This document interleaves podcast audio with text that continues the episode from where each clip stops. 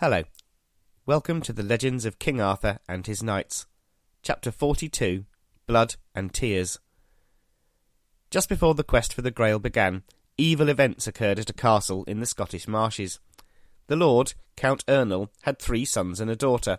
The sons were wicked through and through, and attacked and killed their sister. The count tried to drive them from his house, but they rebelled and threw him into prison.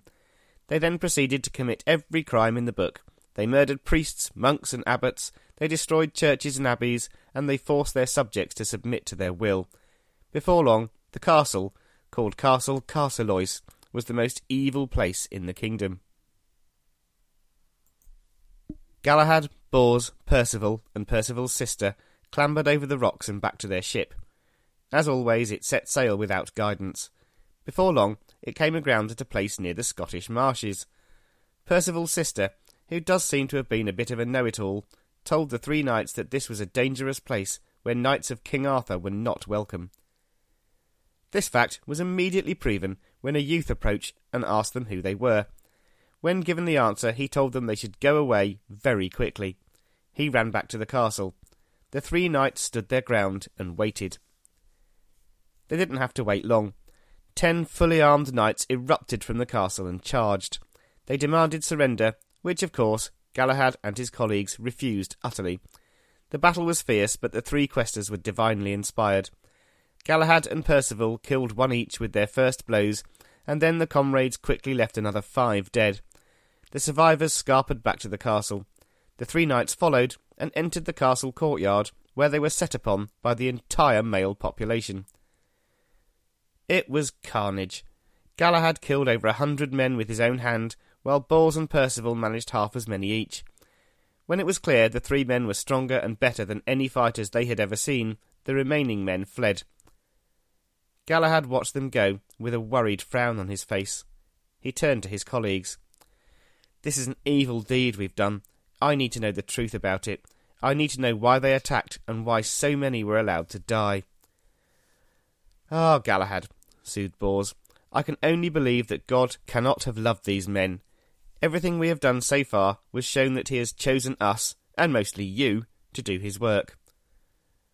Galahad was not convinced, but was shaken from his gloomy pondering by the entrance of a priest. He told the young man the story of the castle, soothing his concern.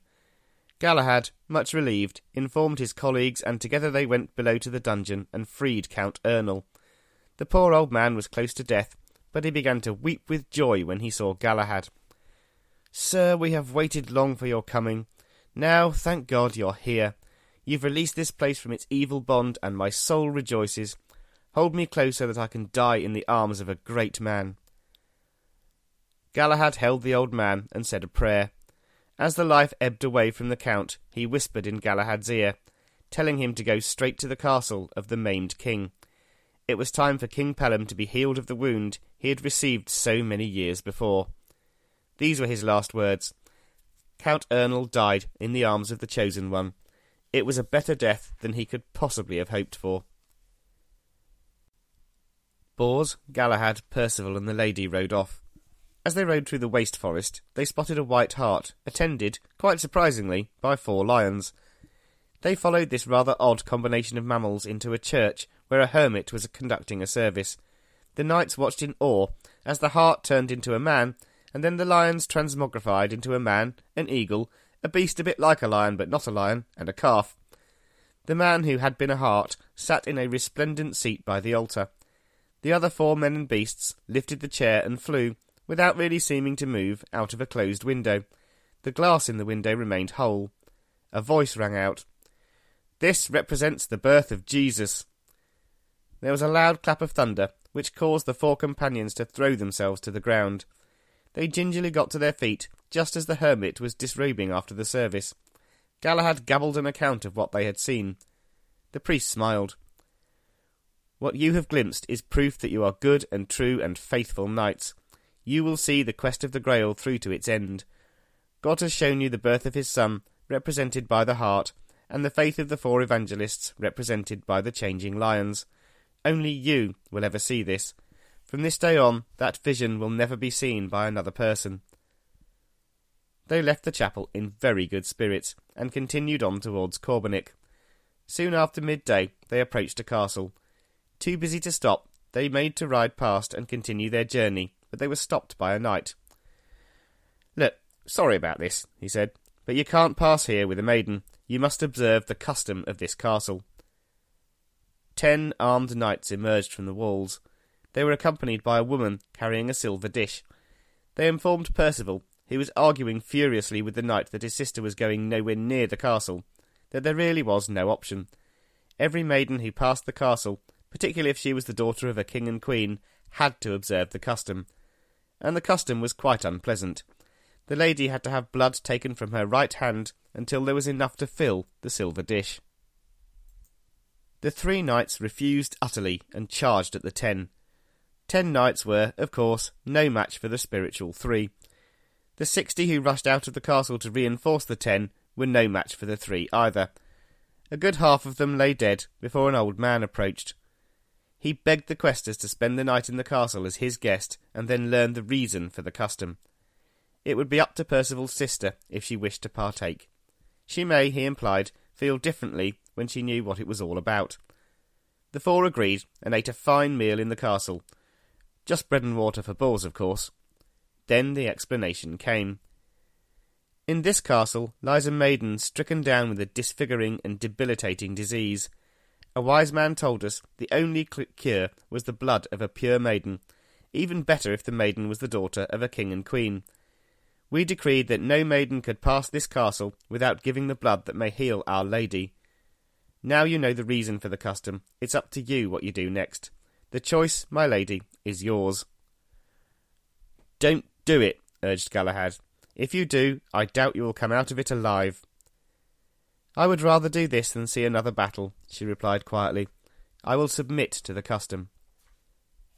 The next day, the lady was brought before Percival's sister. The disease had taken its toll on her. Her skin was battered and bruised. She could hardly walk and found speech almost impossible. Percival's sister bared her arm, and without flinching allowed her vein to be cut and the blood to flow out. She spoke a few quiet words to the lady, and then fainted as the blood loss overwhelmed her. The basin was full. Galahad and Bors held her up and staunched the bleeding. Percival tried to revive her. She opened her eyes very weakly. Dear brother, I am dying so this lady may have her health. When I've gone from this world, please don't bury my body here. Embalm it and set it adrift in a boat. Let me go where chance will take me. You must hasten to the city of Sarras, where you will achieve the quest. When you get there, you will find me. Bury me there in the spiritual place. You must do this because you and Galahad will lie there with me. Tomorrow the three of you must go your separate ways until fate brings you together in the house of the maimed king. This is God's will. Percival, weeping uncontrollably, told her they would do as she asked. Bors sent for a priest who dwelt in a wood near by. When the holy man arrived, Percival's sister stretched her arms towards heaven. She breathed her last breath and slumped to the ground. Her brother's tears dripped softly from her perfect face. The three knights silently embalmed the body so that it wouldn't decompose. The lady who had received her blood was restored miraculously to health. Bors, Percival, and Galahad left the castle carrying the dead lady. At the nearest port they had a boat built which was furnished with finest silk. A fine couch was placed in the centre, and Percival's sister was placed gently upon it. The ship was decorated as beautifully as the three knights could manage. Percival composed a letter describing his sister, telling who she was and what she had done. He was the last of them to leave the ship, not wanting to say good-bye to the sister he had so recently found. He placed the letter by her head, kissed her softly, and rejoined his colleagues. Silently the three knights pushed the boat out and watched it as it floated off into the distance. Bors, Galahad, and Percival declared they would never again set foot in the castle that had been responsible for the maiden's death. At least, though, she had died doing something noble. At least, that's what they thought. They were soon in for a big, unpleasant shock. The knights approached a chapel where they decided to rest. The weather was turning bad, not an unusual thing in Scotland. Once their horses were stabled, they were sheltered in the chapel and the conditions worsened. Great black storm clouds rolled in, followed by the brightest lightning, accompanied by the most deafening thunder. The storm raged all day. Such was its ferocity that the castle they had recently vacated was all but destroyed. More than half of the walls were reduced to rubble. The knights watched as the castle fell. All three felt very uneasy. This looked a lot like divine retribution of some sort. When evening came, the storm retreated and the sky cleared. A wounded knight, obviously fleeing the destruction, ran past the chapel. Another knight and a dwarf were chasing him, clearly intent upon killing him. The pursued knight prayed for help and ran on. Galahad, seeing the distress, announced he was going out to help him. Bors, though, reminded Galahad that he was the chosen one. Rescuing a knight from a single attacker was the work for lesser men. He announced that he would go instead. Galahad acquiesced. Percival and Galahad wished him luck, and he told them to leave the chapel the following morning and go their separate ways. They must adhere to the dying words of Percival's sister. Bors set off in pursuit of the wounded knight and his attackers. Galahad and Percival stayed in the chapel for the night. When the sun came up, curiosity got the better of them. Instead of separating immediately, they headed off towards the newly ruined castle. They were overwhelmed by what they saw. Not a single soul remained alive within the walls. The inner palace had been completely destroyed, and dead knights were strewn around the courtyard. Galahad and Percival realized very quickly that this was, this was definitely divine vengeance. As they were coming to this conclusion, all doubt was removed. A voice echoed over the ruins. This is the vengeance taken for the blood of innocent maidens, which was spilled in this place by the work of a wicked and sinful woman. The two knights realized that Percival's sister had sacrificed herself for nothing. Before long, they found the graves of sixty other maidens, including twelve other daughters of kings. The two knights prayed for the souls of the dead and raged at the wickedness of the people who had taken their lives. Still, it was clear the castle was destroyed and the custom was no more. Perhaps it was the death of their companion which had made this happen. If so, then maybe her death had not been entirely in vain. Realizing that they could do no more, Sir Galahad took off his helmet Percival did the same. They embraced and agreed it was time to part. Each said that the other was his greatest friend and that they hoped they would be together again soon. With that, they rode away in opposite directions. Many, many miles away from the ruined castle, Sir Lancelot of the Lake lamented his fate. He was still stuck between three impossible boundaries. A vast, impenetrable forest stretched away from him in one direction. Huge primeval rocks rose above him in another, and a river formed the third wall of his sunny prison. One night, Lancelot prayed for deliverance, and was rewarded with a voice telling him to board the first boat that he saw. The great man cynically mouthed the knightly equivalent of duh, and expected nothing. As he opened his eyes, though, he received a profound shock. A bright light, bright as day, beamed towards him. As Lancelot rubbed his eyes, the light faded, and from the same direction drifted a small boat. It floated up to the shore and stopped a few feet from him. Lancelot, by now fully armed, boarded the craft. It was dark and he couldn't see anything, but the boat smelled fresh and sweet. Lancelot was suddenly filled with serenity. He gave thanks and immediately fell asleep. In the morning, he woke up refreshed and hopeful. As he rose, he spotted an exquisitely fashioned couch in the centre of the boat. On it was the embalmed body of a very beautiful young woman. Lancelot approached the couch cautiously and picked up the letter which lay near the maiden's head. He read it and was suddenly alive with happiness. If the words were to be believed, his son Galahad was alive and well. Not only that, he was with Lancelot's cousin Bors and the noble Sir Percival. Lancelot put the letter back near the head of Percival's dead sister and allowed the boat to take him wherever it chose to take him. The boat drew in beside a rocky outcrop on which stood a chapel. An old man, surprised to see the sudden appearance of the strange craft, made his way down and asked Lancelot who he was. Lancelot told him, and then handed him the letter. The old man was amazed to read its contents. He was particularly overjoyed to learn the name of the strange sword. He commiserated with Lancelot that the knight once thought of as the best in the world was not there to see the sword of the strange belt be taken. He told him that life would be good for him in the future if he continued to live without sin. Not for the first time, Lancelot solemnly swore to do just that. Just as previously, he probably meant it at the time. He reboarded, and the boat drifted off once more. As it did so, the old man shouted over to Lancelot, When you meet with the noble Sir Galahad, please ask him to pray for me. Lancelot's heart leapt. Could it be true? Was he going to meet his son? The boat drifted along the river for a month. In that time, Lancelot did not eat or drink. Just being on board seemed to sustain him. He never felt hungry and was always in perfect health. After a month, the boat beached on the edge of a forest. As it did so, Lancelot could hear the familiar sound of a horse approaching. A knight appeared close to the shore and seemed to recognise the boat.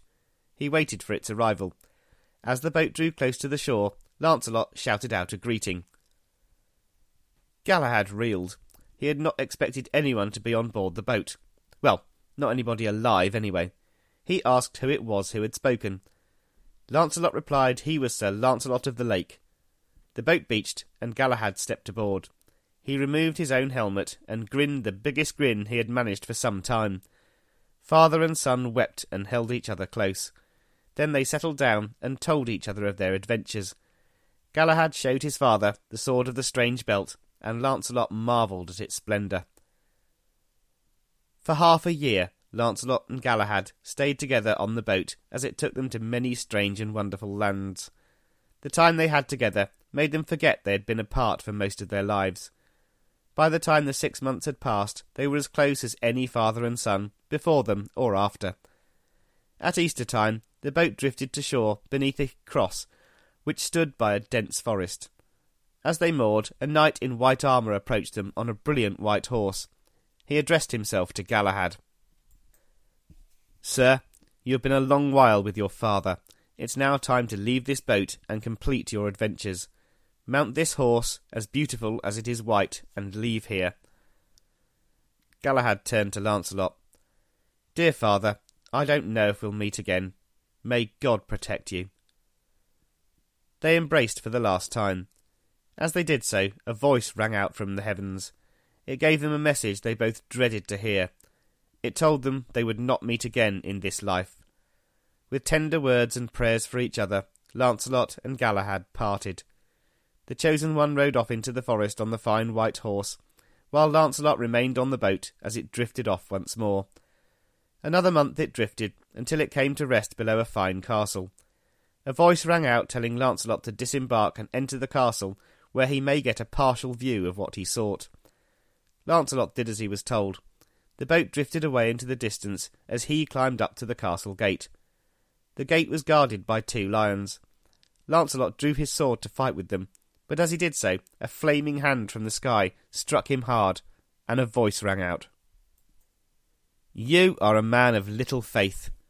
As always, you trust your own arm more than you trust your Maker. You are a sorry wretch. You pretend to serve, but you lack faith and trust. Lancelot gave thanks for the rebuke and replaced his sword. He walked into the castle through the gate. The lions stood silently as he just ambled past them. He made his way into the courtyard and then to the central palace without encountering a soul. It was dark, and Lancelot reckoned it was well past midnight. Still, the absence of people bothered him. He continued unmolested into the palace until he came to a locked door. Some feeling inside him convinced him the Holy Grail was in the room behind the door. He knelt and wept, and then prayed he might be allowed to see the Grail. The door opened. A great light as bright as the sun shone out from the room beyond. Lancelot made to enter the room, but a voice told him to go no further. To be closer to the Grail was forbidden for a sinner like him. Lancelot stepped back and peered into the room. As his eyes adjusted to the light, he could just see a grail shaped object covered in a bright red samite cloth, standing on a silver table. Angels thronged around the grail, and an old man knelt before it. It seemed to Lancelot that above the man's outstretched hands were three men. Two of them placed the youngest in the arms of the priest, who raised him aloft. The old man seemed to be having difficulty lifting the other, and Lancelot wanted to go to his aid. Forgetting that he had been told not to enter the room, Lancelot moved towards the silver table. As he did so, he felt a flame hot puff of wind against his face. As soon as the wind hit him, Lancelot found he was paralysed. He felt hands grab him and pull him away, carry him for a short while, and throw him to the ground. Unable to move, Lancelot closed his eyes and stayed where he was thrown for the rest of the night. In the morning, Lancelot was picked up by some inhabitants of the castle and taken to a bed. There was much debate as to whether he was alive or dead. He was entirely still in a very dead sort of way, but he was as warm as the living. After twenty four days in his strange coma, Lancelot woke up. He claimed to have seen many glorious things while in his dreamlike state. When he was told he had been asleep for twenty four days, Lancelot thought hard. He decided it was God's way of punishing him for twenty four years of sin with Guinevere. Once again, he resolved to do better in the future.